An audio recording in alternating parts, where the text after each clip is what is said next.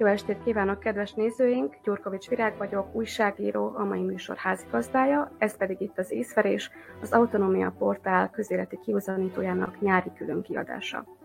Az előttünk álló néhány hétben igyekszünk körüljárni az állami és a civil szféra együttműködésének a lehetőségeit, olyan témákról szeretnénk elbeszélgetni a vendégeinkkel, amelyek a vajdasági magyarok hétköznapjait, életminőségét, általános közérzetét közvetlenül érintik, amely helyzetek megoldására talán az önkormányzatoktól várnánk megoldást, de esetleg azt tapasztaljuk, hogy a civil szektor gyakorlatilasabban áll hozzá a kérdéshez. Arra leszünk kíváncsiak, hogy mennyire nyitottak a vajdasági, vajdaság különböző önkormányzatai a civilek által felkínált probléma megoldásra, meghallják-e egyáltalán a polgárok panaszait, és érdemben reagálnak-e azokra. Még mielőtt belekezdenénk, szeretném elmondani, hogy az észverés heti élő beszélgetős műsorának a további folytatása az önökön is múlik, hiszen a stáb csak akkor tudja folytatni a munkát, hogyha erre a megfelelő anyagi forrásokat biztosítani tudja. Önök is adományaikkal támogathatják, amennyiben módjukban áll ezt az eseményt, illetve magát az észverést. Ezt három különböző módon tehetik meg. A donations.ndmv.org címre kattintva az autonómia portálnak a, a működését támogatják. Emellett van egy mobiltelefonra is letölthető applikáció, ez a Patreon oldal, illetve platform, amelyen egyszerű vagy akár havi szinten több tehát gyakoribb, kisebb összegű felajánlásokat is tehetnek, és hasonlóképpen működik a PayPal applikáció is, amely szintén havi rendszerességű vagy, vagy akár egyösszegű támogatások felajánlására alkalmas. A mai műsorunk fókuszában pedig a szolidaritás áll, a szegénység, a szociális rászorultság ugye mindig is része volt a társadalmunknak, de vajon mit hozott ebben a kérdésben a 21. század? Hogyan viszonyulunk a mai, a mai társadalmi a mai társadalmunk perifériájára szorult egyénekhez, illetve csoportokhoz, milyen esélyekkel indul a, egy mély szegénységből érkező gyermek, van egy szociális háló, amely fenntartja akár azokat is, akik akár csak átmenetileg nehéz helyzetbe kerültek. Ezekről beszélgetünk a ma esti vendégeimmel, Telecski Borisszal, a Tető a fejünk felett Egyesület aktivistájával. Köszöntelek a virtuális stúdiónkban. Köszönöm a meghívást, üdvözlök mindenkit. Valamint Fontányi Andorral, a Vöröskereszt kisegyesi szervezetének titkárával. Szervusz Andor! Jó estét kívánok! Kezdjük is akkor a szegénység társadalmi gazdasági megítélésével. Máshogyan érzékeli, vagy értékeli-e a nélkülözést a mai információs kapitalista társadalmunk, mint ahogyan például a szüleink vagy a nagyszüleink generációja megélte azt? Mi a véleményed, Boris? véleményem szerint erre egészen pontos, pontos választ tudok adni, míg régebben egy szolidárisabb társadalomba éltek a szüleink, illetve egy szocialista társadalomba, aminek mégis annak ellenére, hogy voltak hiányosságai, erre alapult, hogy egyenlőbbek voltak az emberek, tehát nem volt ilyen nagy különbség sem a bevétel, de sem a, a, a munkahelyi, illetve az egzisztenciális biztonság között. Tehát a mai társadalom mégis számos kutatás azt mutatta, hogy Európában az egyik leg,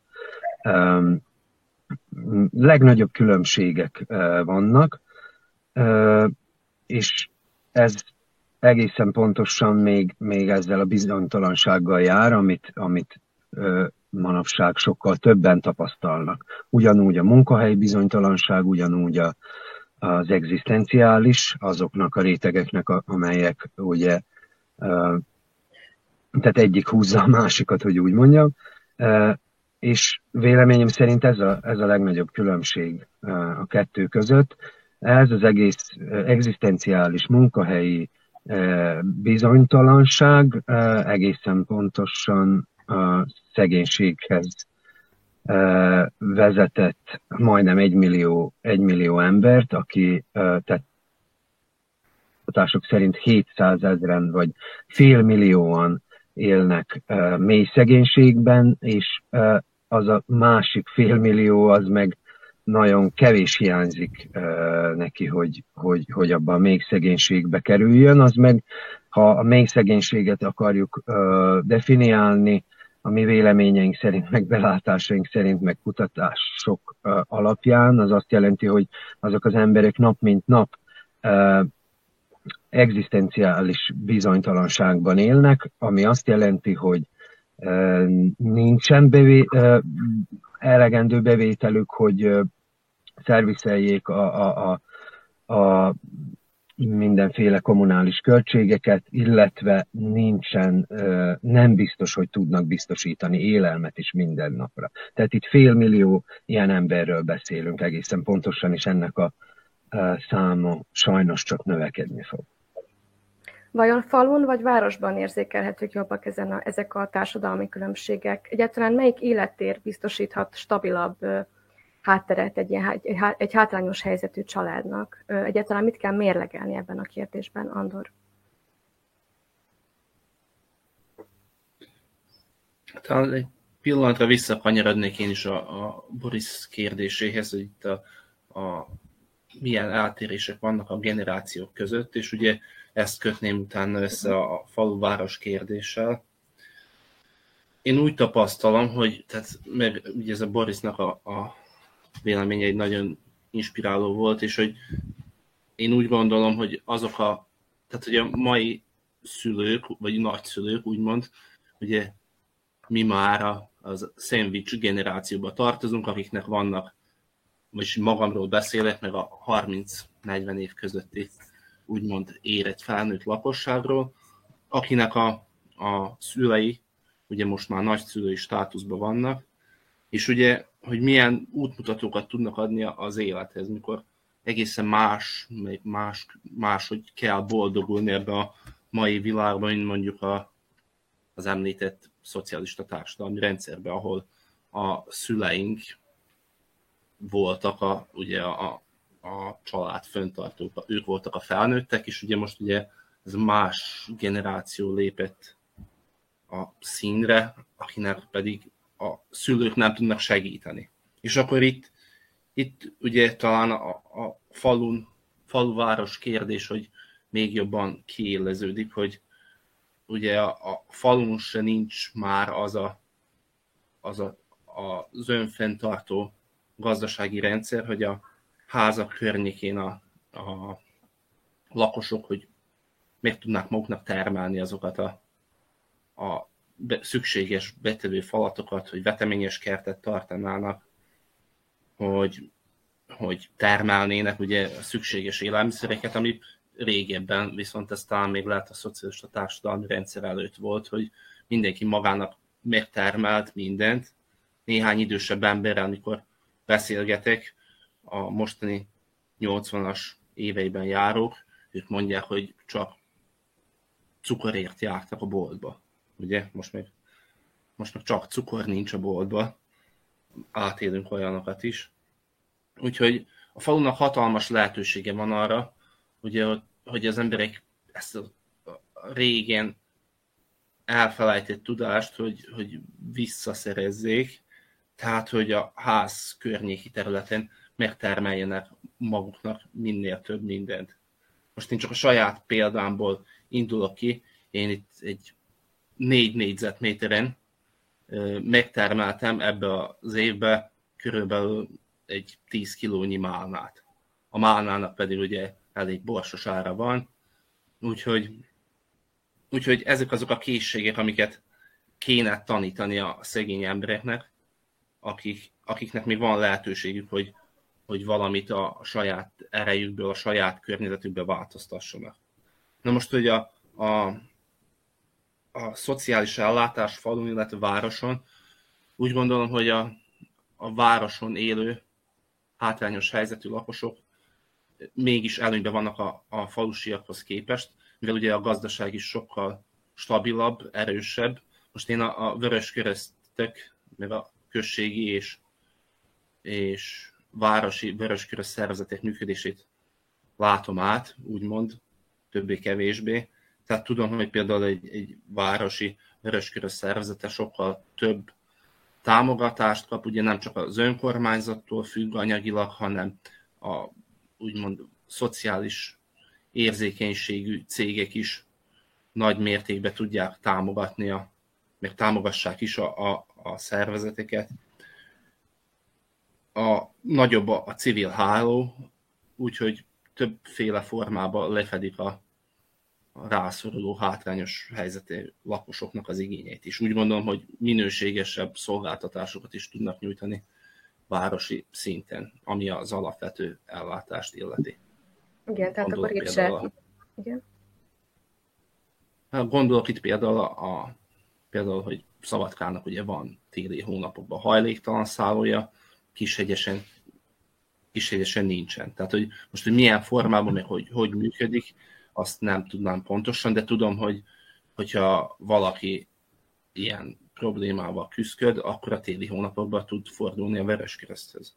Vagy mint mondjuk a Népkonyha program, amit mi is két éve elkezdtünk a községünk területén aktívan úgymond megvalósítani. Ott is láttuk, hogy ugye egy a, először a, top, a Bácska top, topolyai önkormányzat és a topolyai Vörösköröztel dolgoztunk együtt, majd a Szabadkaival, és a Szabadkainak sokkal nagyobb volt ugye a, a, a lehetősége arra, hogy minőségesebb ételt nyújtson a lakosoknak. Tehát függetlenül attól, hogy, hogy több ételt ö, osztottak szét, az étel minősége, az, az étel minősége is jobb volt. Uh-huh. Tehát akkor elég sok aspektust kell itt figyelembe venni ahhoz, hogy választ tudjunk adni erre a kérdésre, és természetesen nem mindenkinek fog megfelelni a falusi, illetve a városi életvitel sem. Ugyanakkor említetted azt is, vagy hát említettétek már, hogy hát a boltba igen gyakran járunk, számos dolgot vásárolunk ott nyilván. A Kereskedelmi, Turisztikai és Telekommunikációs Minisztériumnak a legfrissebb adatai szerint, ezek a 2022 márciusi számok, ez szerint 74.664 dinár volt az átlagos nettóbér Szerbiában, 41.782 dinár volt az átlagos fogyasztói kosár, illetve a minimális fogyasztói kosár pedig 22.142 dinár. Mennyire fedik ezek a számok a tényleges valóságot, a fogyasztói igényeket, illetve az erre rendelkezésre álló forrásokat, Boris? Ezekből az adatokból, amit már elmondtál, elmondtál látszik, hogy, hogy ez egyáltalán nem fedi van egy másik adat is, ugye, nem csak ez a, ez egy statisztikai kategória, ugye a, a fogyasztói kosár. Ha más módszer szerint közelítenénk meg ezt a témát, akkor meglátnánk, hogy sokkal többen küzdenek élelmiszer vagy étkezési bizonytalanságba, de így, még ha rászámoljuk az elmúlt hónapokban az inflációt is, akkor arra térünk, hogy ezek az adatok már azt nem is vették igénybe, úgyhogy feltételezem, hogy a statisztika most még rosszabb lenne.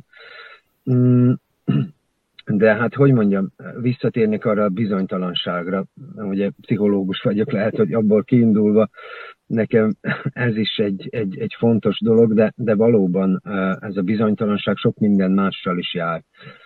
És ha az egzisztenciális bizonytalanságról beszélünk, akkor itt arról a félmillió emberről, ezt úgy, őket lehet, hogy nem is kerülnek ebbe statisztikába, mert, mert nincsen állandó bevételük, vagy, vagy szociális pénzsegélyből élnek már évek óta, és ők egyáltalán nem, nincsenek a, a minimál bérben sem. Tehát nem tudom, a statisztika ugye mindent megmutat, de sok mindent el is takar, Úgyhogy ha így közelítjük meg a, a, a, a témát, akkor látjuk, hogy sokkal többen élnek bizonytalanságban, és, és még azokat is ide be kell számolni, akik, akik szociális segélybe is élnek, mert, mert az, az, az abszolút nem is fér be ezekbe a kategóriába, kategóriákba. De ha, ha, ha megnézzük az átlag vért, hát, hogy mondjam, arról is pont olvastam egy adatot, hogy nem szintén félmillióan élnek minimálbérből, tehát akkor itt eléggé félelmetesek ezek az adatok, mert akkor sokkal több embernek bizonytalan vagy nehéz az élelmet biztosítani a családnak. Na most persze itt, itt, itt ha két, vagyis a családban, ha két oldalról jön a, a forrás, ha ketten dolgoznak, akkor valamennyivel könnyebb, de, de itt főleg el, ezt vettük mi észre, hogy, hogy azokban a családokban, ahol, ahol több gyerek van, meg csak egy ö, valaki dolgozik, mind, tehát ki, kiesnek még ezekből a kategóriákból is, és, és szó szerint ö, hát vagy, vagy különböző más ö, szociális ö, pro, programokat használva próbálnak, próbálnak egzisztenciát nyújtani.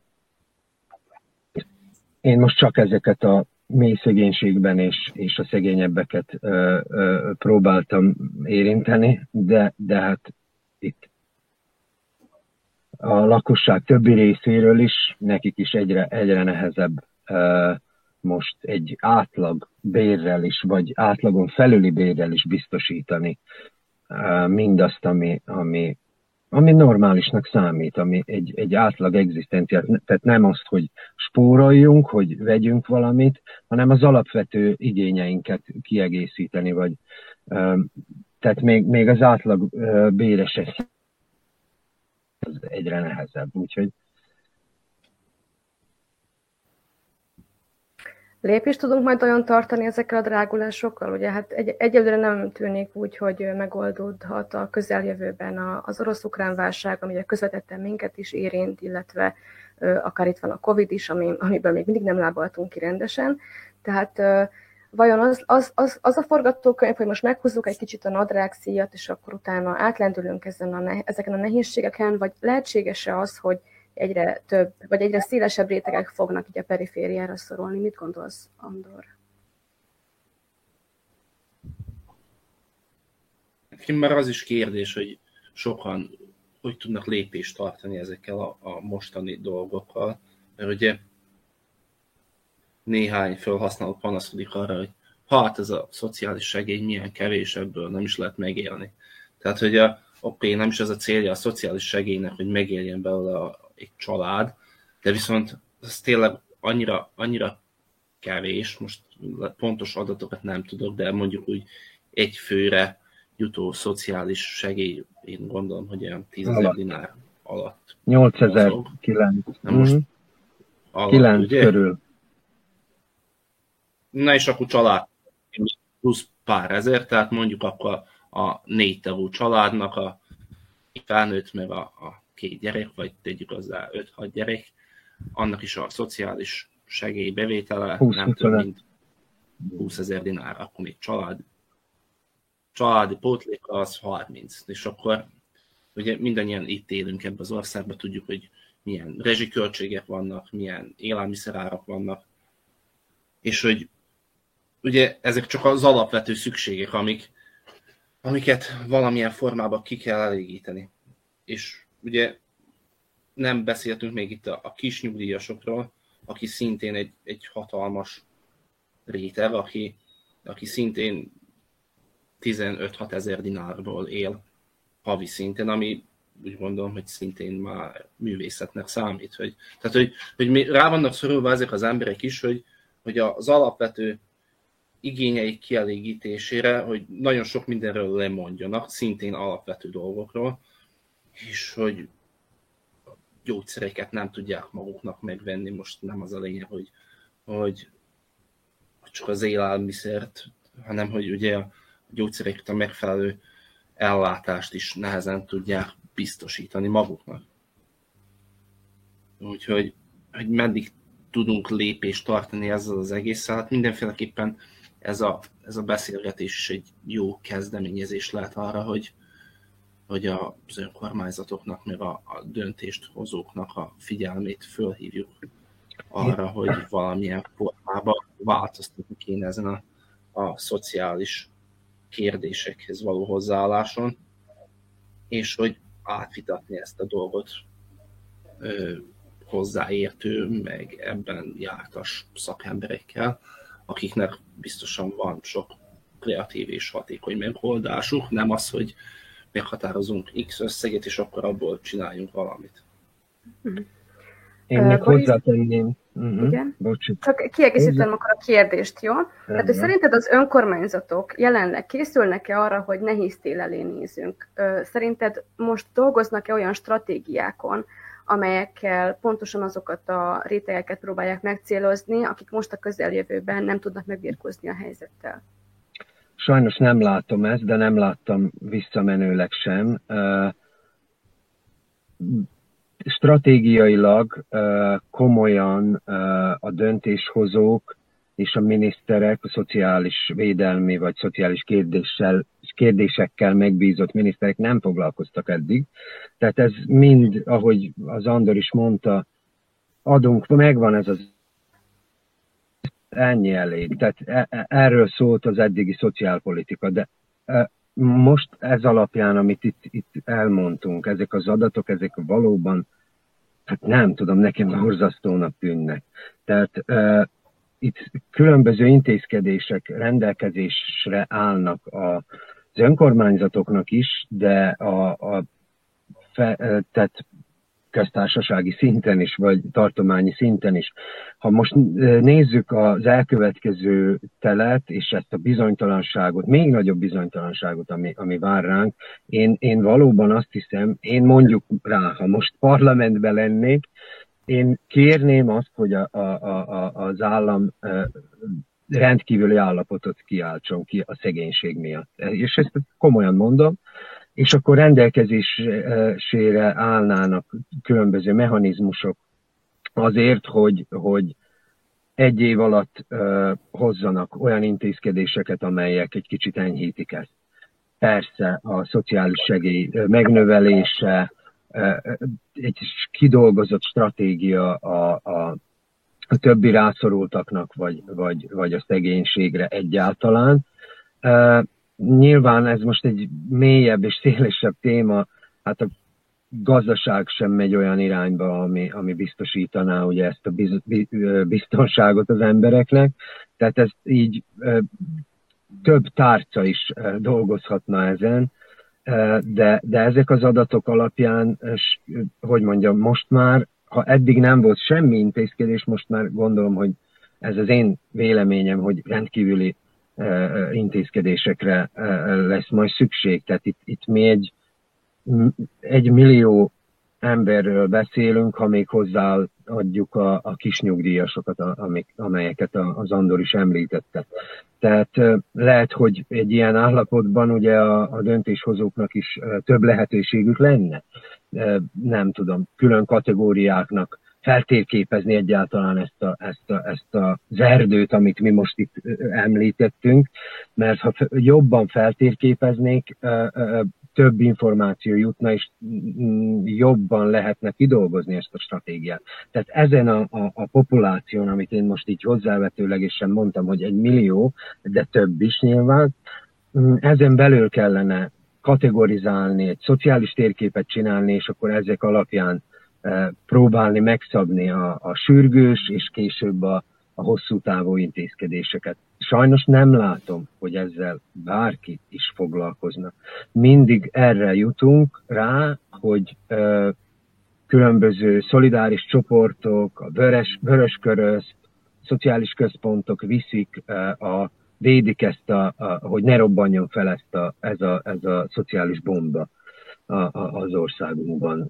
De, de ez nem elegendő, és nem tudom, hogy elegendő lesz, főleg ha, ha most ez a válság, vagy ebből a válságból bármi is történik a globális és geopolitikai szinten.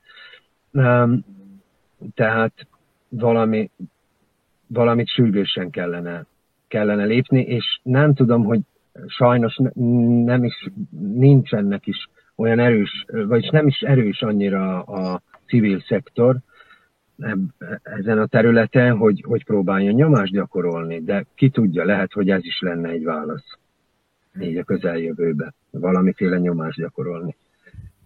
Andor, mit gondolsz, az önkormányzatok milyen intézkedéseket kellene, hogy bevezessenek, amelyeknek a lehető legnagyobb impaktja lehetne? Tehát olyanra gondolok, ugye, ami a lehető legtöbb emberhez jut el, és talán a legmegfelelőbb módon is segít.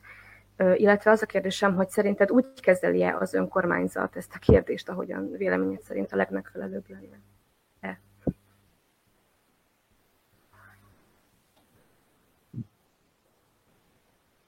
Hát ez nagyon ez a rendkívüli helyzet kifejezés, mert valóban úgy gondolom, hogy hogyha azt hangoztatjuk, vagyis tényekkel alátámasztjuk, hogy ez tényleg egy rendkívüli helyzet, és itt muszáj valamit tenni, akkor, akkor kénytelenek tenni a döntéshozók. Most én csak egy saját példát tudnék fölemlíteni ebben kapcsolatban, hogy hiába mondtuk azt, hogy nekünk az Asztava 101-es gépjárművünk nem alkalmas továbbá az élelmiszer szállításra, vagyis abszolút nem alkalmas élelmiszer szállításra, de a műszaki állapota is olyan, hogy nem sokáig tudjuk vele elvégezni munkánkat, segítsenek, segítsenek, segítsenek, írásba, papíron, szóba, minden formába kértük a segítséget, és mikor eljött az az állapot, hogy két hét múlva nem tudjuk leregisztrálni az autót, mert műszakilag nem megfelelő, akkor,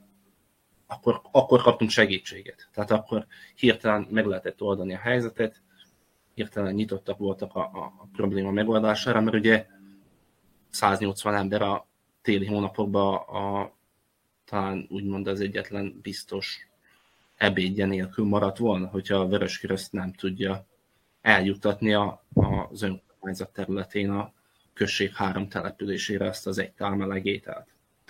Úgyhogy mennyire kérik ki az önkormányzatok a szociális kérdésekkel foglalkozó intézmények, illetve civilek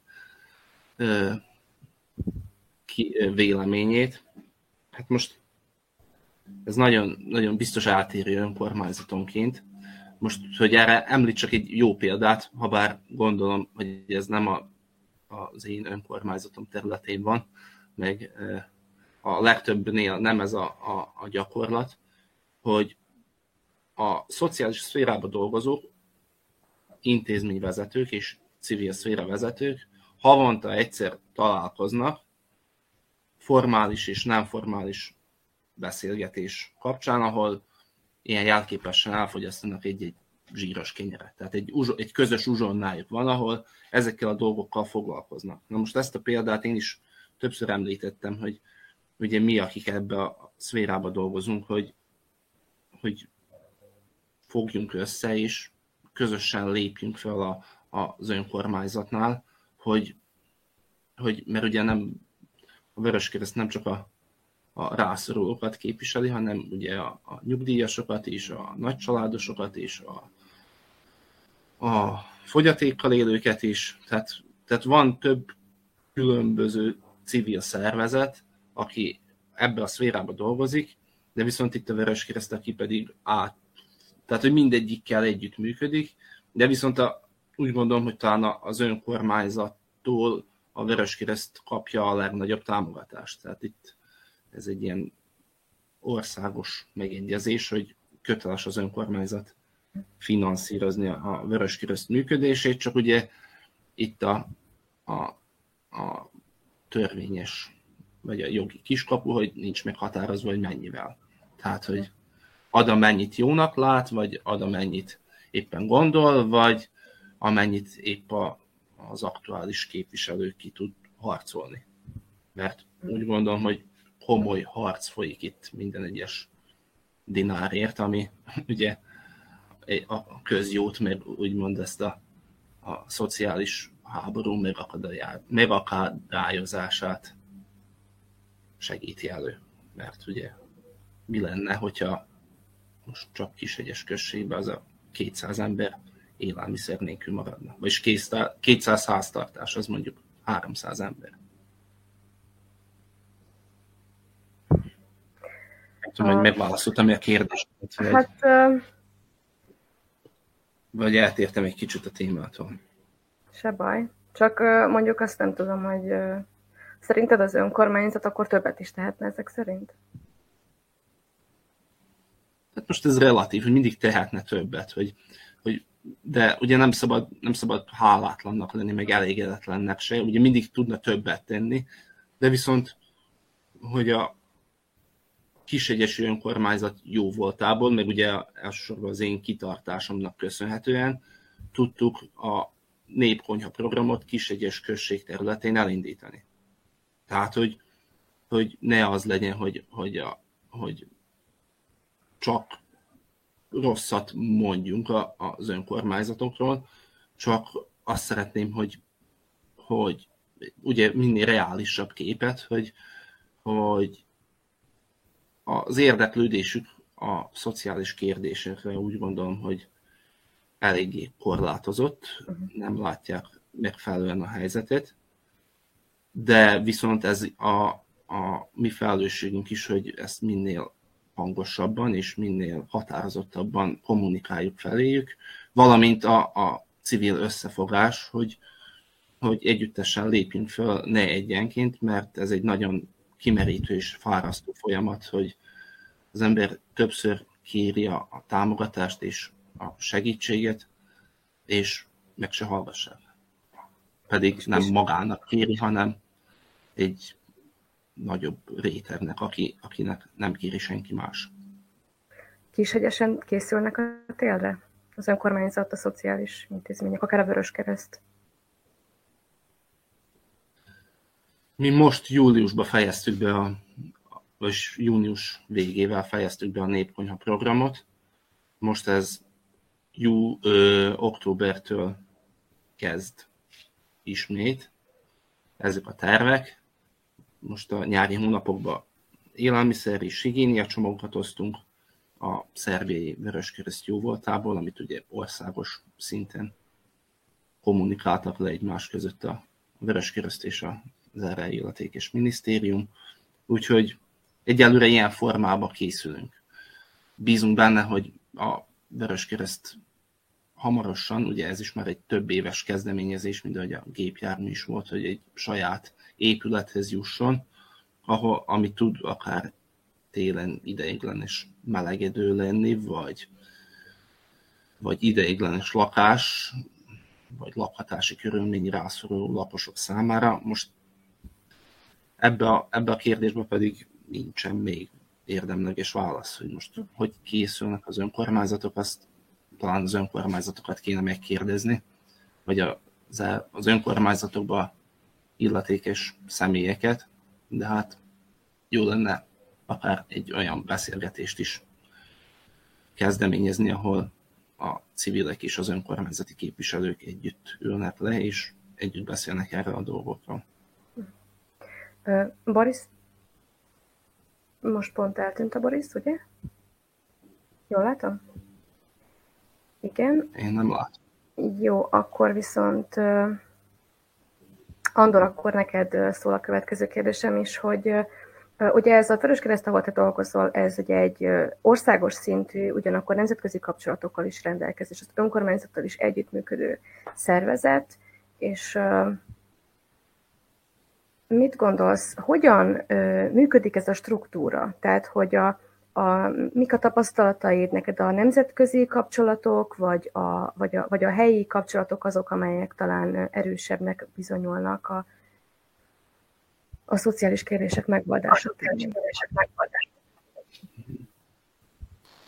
A Vöröskereszt az egy nemzetközi szervezet, a világ legtöbb országában jelen van, vagy mint Vöröskereszt, néhol Vörös félhold, vagy Vörös piramis két országban, de hát a lényeg az, hogy a, ugye Kishegyesen, a, a Kishegyesi Vöröskeresztet a, elsősorban a tartományi, majd a, a szerbé Vöröskereszt segíti szakmailag, és, és ugye kismértékben anyagilag is. Tehát, hogy most kismértékben. Tehát, hogy direkt módon a, a az alapvető működést, a, a fizetéseket ezt az önkormányzat biztosítja, de viszont a, a népkonyha programhoz a Szerbé Vöröskereszt biztosítja a, a tíz alapvető élelmiszert, a,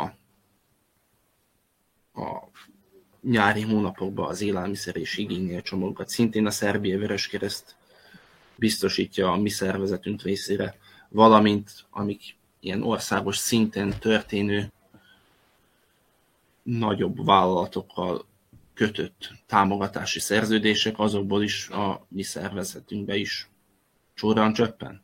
Úgyhogy mindenképpen fontos kihangsúlyozni ezt a hálót, hogy a Vöröskeresztnek a, a, az országos és a nemzetközi hálóját, hogy ugye ezek a szervezetek között kapcsolat van, most ugye itt is a vezetőktől függ, hogy ki melyik szervezettel tud jó kapcsolatot kiépíteni, és ezt a kapcsolatot föntartani.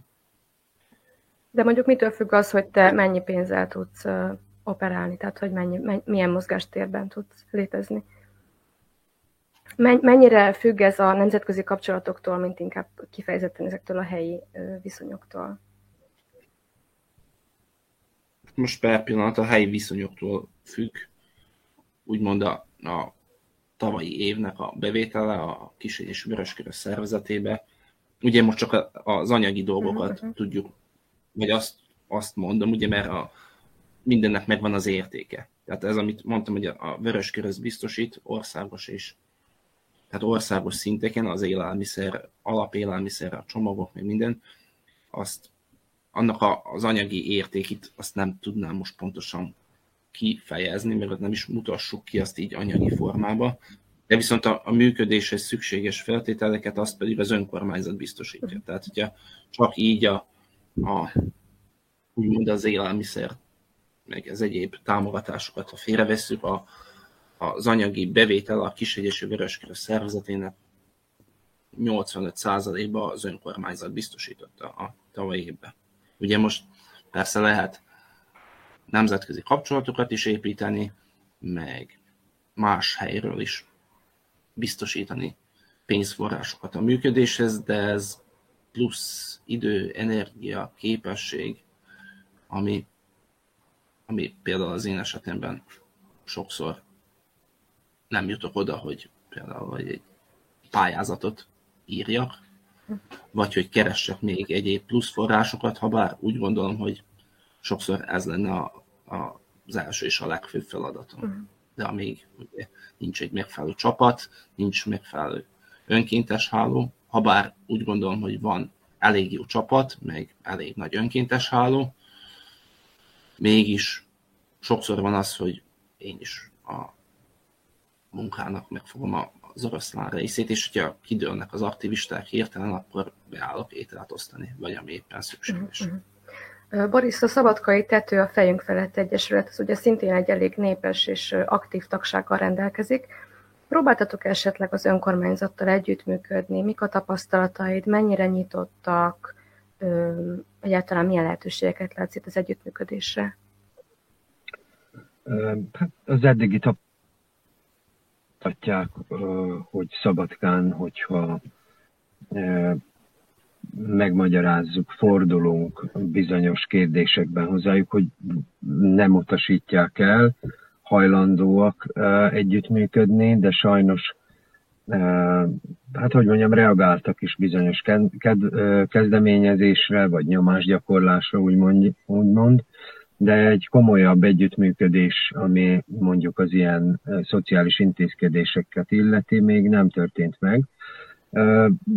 Ez a terv a közeljövőben tél előtt, hogy, hogy próbáljunk a városi titkár, a szociális kérdésekkel megbízott titkárral egy gyűlést megbeszélni, és a javaslatainkat elmondani, mert itt ugye még csak ilyen egzisztenciális kérdéseket érintettünk, de a mi szervezetünk ugye a, a a, azzal is foglalkozik tet, tető fejünk felett, tehát a lakhatási lehetőségekkel, régebben voltak különböző alapok, volt, részt vett az állam sokkal nagyobb mértékben a, a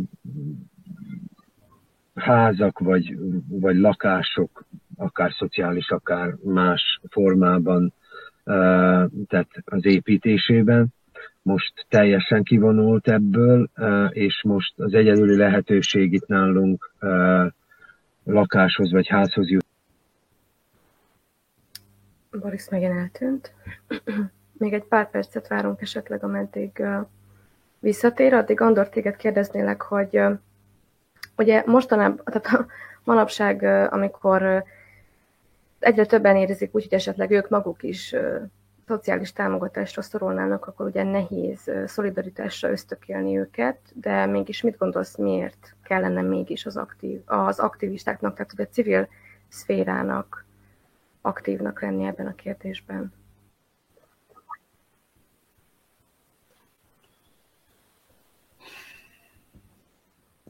Úgy gondolom, hogy a társadalom valós igényeit azt a civilek tudják legjobban képviselni. Tehát, hogy ők, akik mozognak a saját körükbe, úgymond, a szervezet tevékenységétől függen, ők tudnak visszajelzéseket adni a, a valós igényekre.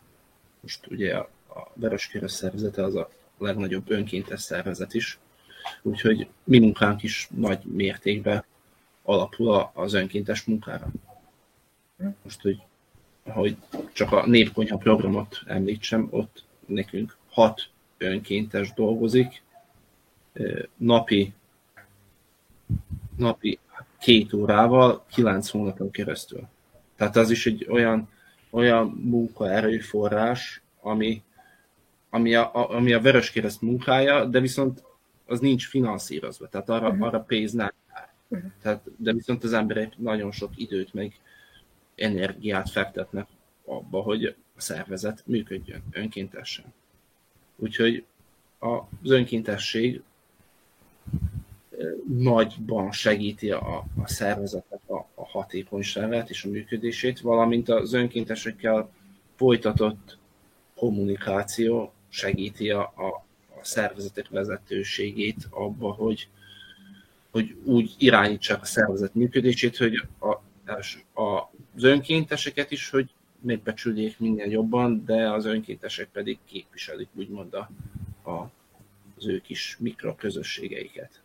Tehát ezért fontos, hogy minél több szervezetbe belekóstoljunk, hogy belekapcsolódjunk, hogyha kedvünk vagy lehetőségünk van hozzá, mivel ez nem csak azért van, hogy, hogy másoknak segítsünk meg, hogy jobb társadalomba éljünk, ezek persze mind a velejárói ennek, de én meggyőző, meg vagyok győződve arról, hogy, hogy az ember, ha bekapcsolódik valamilyen segítő szervezetbe, és ő maga is segít, attól sokkal jobban érzi magát. Tehát nem azért segít, mert nem kap semmit, hanem segítséggel nagyon sokat kap. Uh-huh. Mert az őszinte hála és köszönet a, a segített fél részéről az többet ér minden anyagi támogatásnak. Boris, közben félbeszakadt, amit mondtál, ugye a lakhatásról beszéltél, kérlek fejezd be a gondolatmenetedet. Igen, különböző módszerekkel, vagy hogy mondjam, az önkormányzatok is kihathatnának erre a kérdésre is, mert annak ellenére, hogy erről nem beszéltünk ma este, ez is egy hatalmas nagy probléma, hogy nem tudom, hogy az hallatszott-e, hogy szó szerint most egyetlen lehetőség csak az, hogy kitellel, vagy ugye, ha megnézzük, nagyon kicsi rétegnek van pénze ingatlant vásárolnia, ugye? Úgyhogy ez is egy égető kérdés, és gondolom, hogy az önkormányzatok is tudnak tenni ebben, nem csak a hajléktalanok, de, de így más, más rétegek. Akár, hogy mondjam, a Szabadka városnak tíz évnek ezelőtt, vagy lehet, hogy egy picit előbb is volt egy, egy alap, amivel támogatta a, a fiatal házaspárokat, akik először vásárolnak ingatlant. Ez csak egy példa. Tehát nagyobb szerepet kell vállalni az önkormányzatoknak is, az államnak is. Ezt gondolom mind meg lehetne szervezni, ha lenne stratégiai gondolkodás ebben a kérdésben, és ha lenne, uh-huh. hát hogy mondjam, egyáltalán, ha érdekelnék őket, és nem mondom egy kis önkormányzatokba, de ott is gondolom annyi elhagyatott házban, ha évente az önkormányzatok valamennyi összeget fordítanának arra, hogy ezt némelyiket megvásárolják, rendbe tegyék, és kírjanak egy szociális lakhatósági pályázatot, vagy szerintem ezt, ez, ezt símán vinni a mindegyik bürokrácia, mindegyik önkormányzatba. Ez csak egy ötlet, ez csak egy lehetőség. Nem mondjam, a nagyobb városokban rettenetesen sokat építenek, és rengeteg az üres lakás is. Ezt a mi szervezetünk Belgrádban mondjuk megállapította. Tehát lehetne ebből csinálni lehetőséget azoknak, akiknek valóban nincsen más lehetőségük, és nincsen tetőjük a fejük felett. És itt ugye nem csak erről a amelyeket mi érintettük a beszélgetés alatt, hanem, hanem szélesebb rétegeket is. Uh-huh. Andornak feltettem ezt a kérdést, ameddig nem voltál velünk. Mit gondolsz, miért, uh, miért ösztökélnél mégis arra embereket, hogy, hogy, hogy vegyenek részt a civil szférában, és hogy lépjenek fel ennek a kérdésnek a megoldásában? Hát szerintem ez a ilyen válság periódusokban gondolom, hogy az embereknél még jobban elkezd dolgozni, vagy hogy mondjam, az a, az, az ösztön, az, a, az az empátia, az a szolidaritás, ami, amiért emberek vagyunk. És hát én szerintem ehhez hozzájárul az is, hogy, hogy eléggé elidegenedtünk egymástól, ez az egész rendszer és a rendszer viszonyok olyanok, hogy, hogy, hogy, hogy csak ez menthet meg minket, és bizonyára ezt látják egyre többen, hát majd meglátjuk. Gondolom, hogy azért ez nem fog önmagától megszületni szélesebb rétegeknél, mármint ez a társadalmi szolidaritás. Tehát itt muszáj említsem, hogy ez a, ez a kapitalista társadalom, tehát inkább az egyéni jogokra vagy az egyéniségre ép, Boriszt megint elvesztettük. Nem. Egy gondolat hozzáfűznék én is ehhez. Például, miért érdemes önkéntesnek lenni. Egyik önkéntesünk, aki aktívan tevékenykedik a, a ruhaosztásba, ő az év minden hetének két napján aktívan válogassák a ruhákat, és a szelektálják őket, tehát ez is egy hatalmas munka, meg hatalmas tevékenység, és akkor, mikor ő bajba került, hogy rosszul volt, és jelzett a Vöröskör a szervezetének, tehát rögtön miatt úton voltunk, és segítettünk. Tehát, hogy, hogy azok az emberek, akik segítik a mi munkánkat, azokat mi nagyon megbecsüljük, és hálásak vagyunk érte. Szóval elsősorban őket fogjuk segíteni mindig, mivel az ő munkájuknak köszönhetően tudunk mi is hatékonyan tevékenykedni. Mm, tehát egy csoport hátteret is ad a, a szervezetnek. Ha minden igaz, akkor Boris közben visszajött. Nem tudom, mi történik. Hát igen, lényegében elmondtam. A szolidaritás, hogy az elidegenedésről beszéltél. Hát igen, igen. Szerintem ez, ez a jó válasz erre, erre, amiben vagyunk ahol mondom, az a fontosabb, hogy, hogy legyen nekem, csak én biztosítsam be magam, majd, mit tudom én, másokra szemet hunyok, vagy, vagy elmegyek mellettük. Ezt meg kell változtatni gyökeresen, de mondom, ez sem fog az égből potyanni, ha egyre nehezebb lesznek a, a, a, ezek a materiális és az egzisztenciális körülmények, akkor az emberekbe is ez, ez, ez működni fog, gondolom. És vezethet egy, egy, egy erősebb társadalmi szolidaritás és összefogás felé. Majd meglátjuk. Reméljük, hogy így lesz. Köszönöm szépen a ma esti műsorunknak a, a vendégeimnek, hogy jelen voltak, illetve megosztották velünk a gondolataikat. Önöknek pedig köszönjük azt, hogy figyelemmel követték a műsorunkat. Kérjük, hogy amennyiben fontosnak tartják, hogy máskor is legyenek hasonló jellegű beszélgetések, akkor támogassák az Autonómia észverés című műsorát. Egyébként ez a műsorunk, a Másti műsor, a Cseh Köztársaság Transitions című hivatalos programjának anyagi támogatásával jött létre. A másti adásunkat azt már holnap visszanézhetik az Autonomia Portál különböző csatornáin, ugye itt a, a YouTube csatornán, illetve a, az oldalon található egyéb fórumokon. Egy hét múlva pedig folytatjuk az önkormányzatokról való ö, diskurzust, a civil szféra ö, együttműködési lehetőségeit. Ö, várjuk Önöket a jövő héten is. A viszontlátásra!